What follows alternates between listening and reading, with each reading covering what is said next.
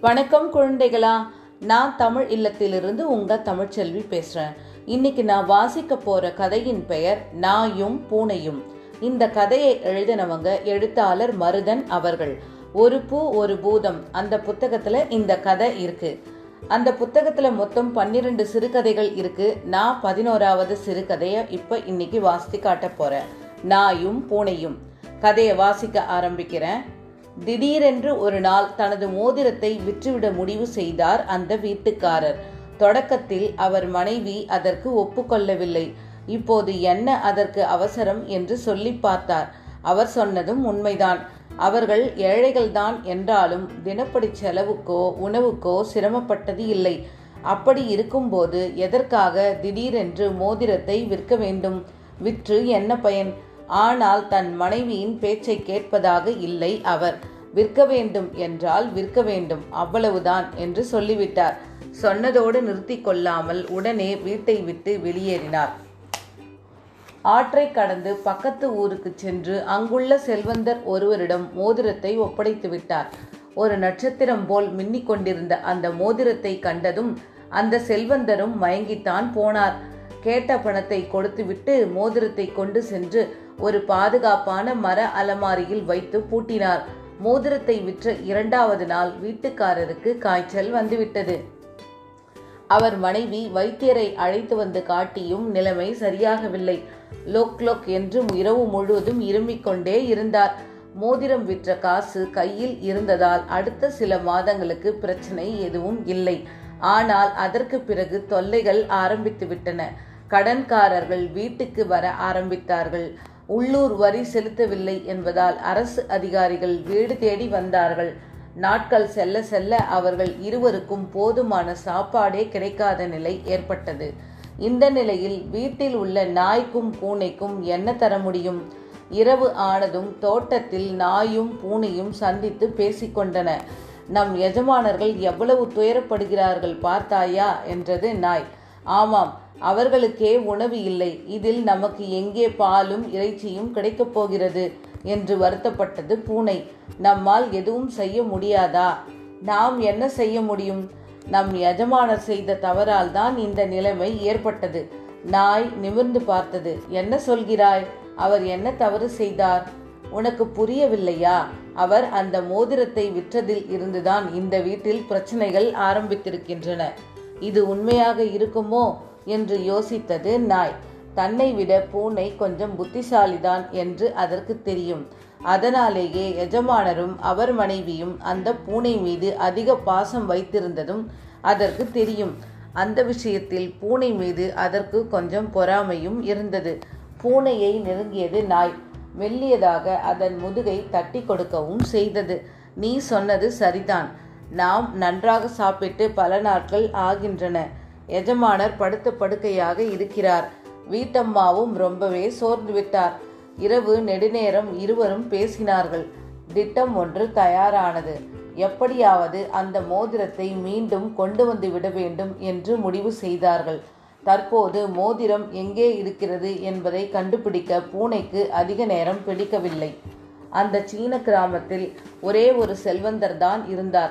எதை விற்க வேண்டுமானாலும் அவரிடம்தான் சென்றாக வேண்டும்.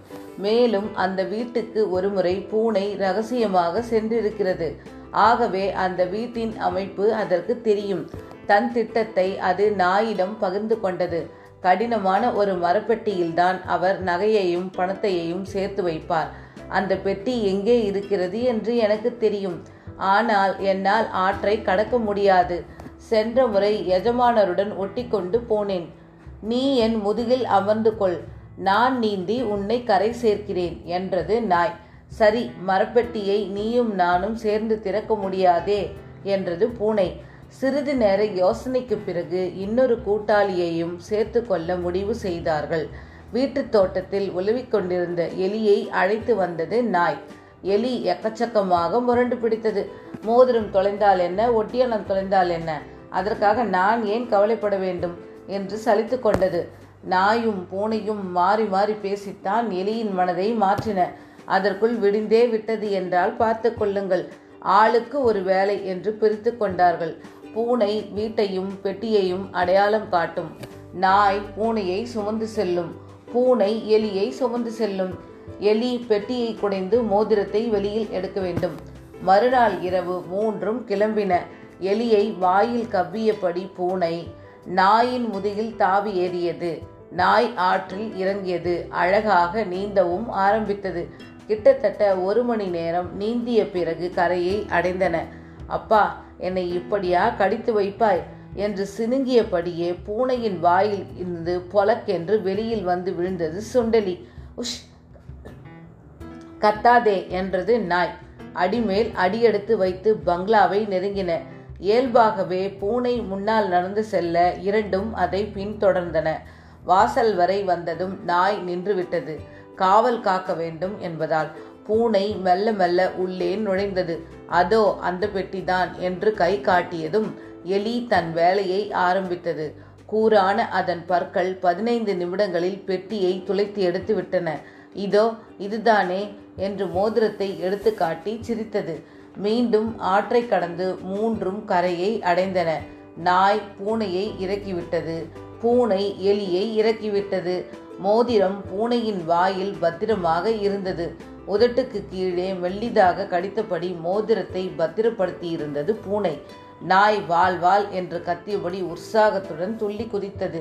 இன்னும் கொஞ்ச நேரத்தில் வீட்டுக்கு சென்று விடுவோம். மோதிரத்தை கொடுத்து விடுவோம். நாயும் பூனையும் ஓட ஆரம்பித்தன. பூனை ஓடும்போதே ஒரு முடிவுக்கும் வந்திருந்தது.